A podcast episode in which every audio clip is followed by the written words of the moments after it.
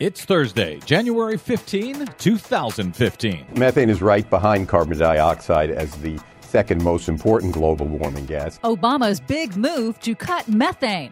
But there's a catch. Tempers flared at the state capitol today as students, professors, and parents clashed over how climate change should be taught in schools. West Virginia and the fight for science in science textbooks.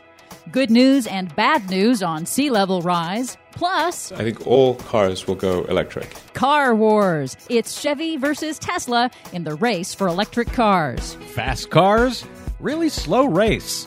All of that and more straight ahead. From BradBlog.com, I'm Brad Friedman. And I'm Desi Doyen. Stand by for six minutes of independent green news, politics, analysis, and snarky comment. Um, you don't need to regulate us. We're going to self regulate anyway. Oh, thanks, oil industry. Then we're all good. What could possibly go wrong? This is your Green News Report.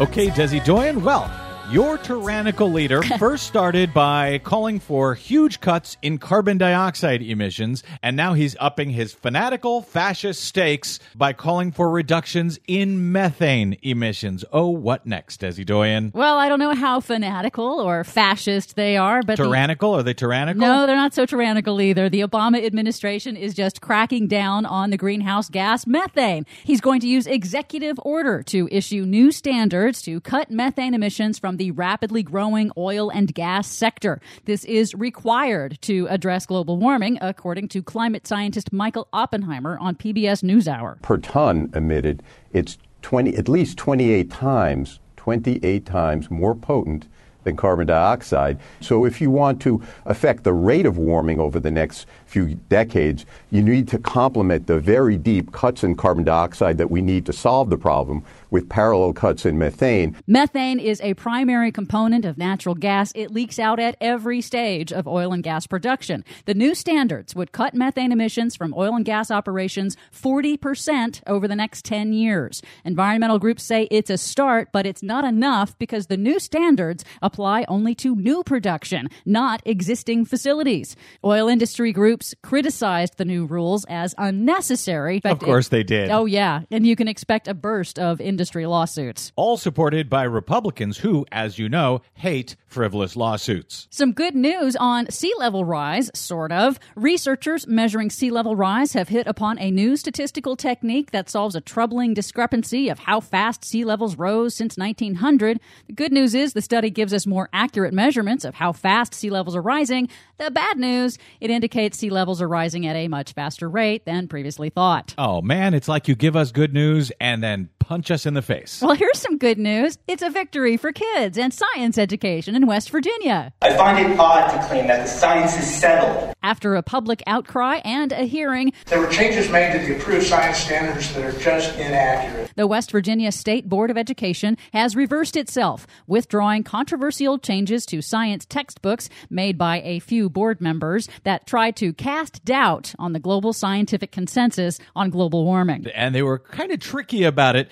Originally, one of the mandates said, quote, ask questions to clarify evidence of the factors that have caused the rise in global temperatures over the past century.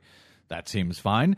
But then the board changed it to ask questions to clarify evidence of the factors that have caused the rise and fall of temperatures over the past century. And of course, they haven't fallen. You see what they did there? Yep. So those attempted changes caused a big debate at the state school board meeting. For some reason, they've singled out this one type of science and say it's all right to debate it, when really uh, there is no debate. But they were pushed back, apparently. Yes, apparently sanity and science prevailed. Even in West Virginia. Finally, get ready for the electric car wars. There's still a minuscule segment of the auto industry, but automakers are moving forward.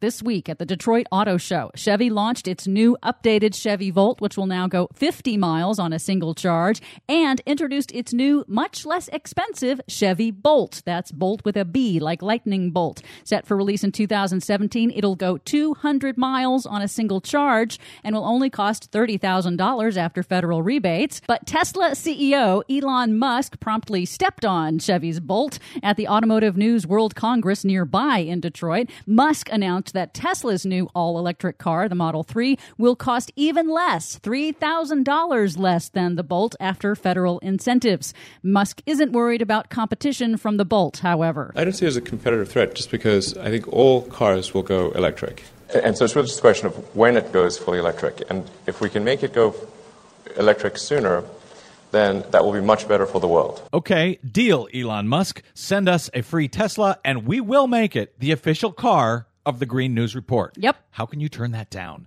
For much more on all of these stories and the ones we couldn't get to, check out our website at greennews.bradblog.com. Until Elon donates a free Tesla, we could use your support. Please consider a donation when you stop by.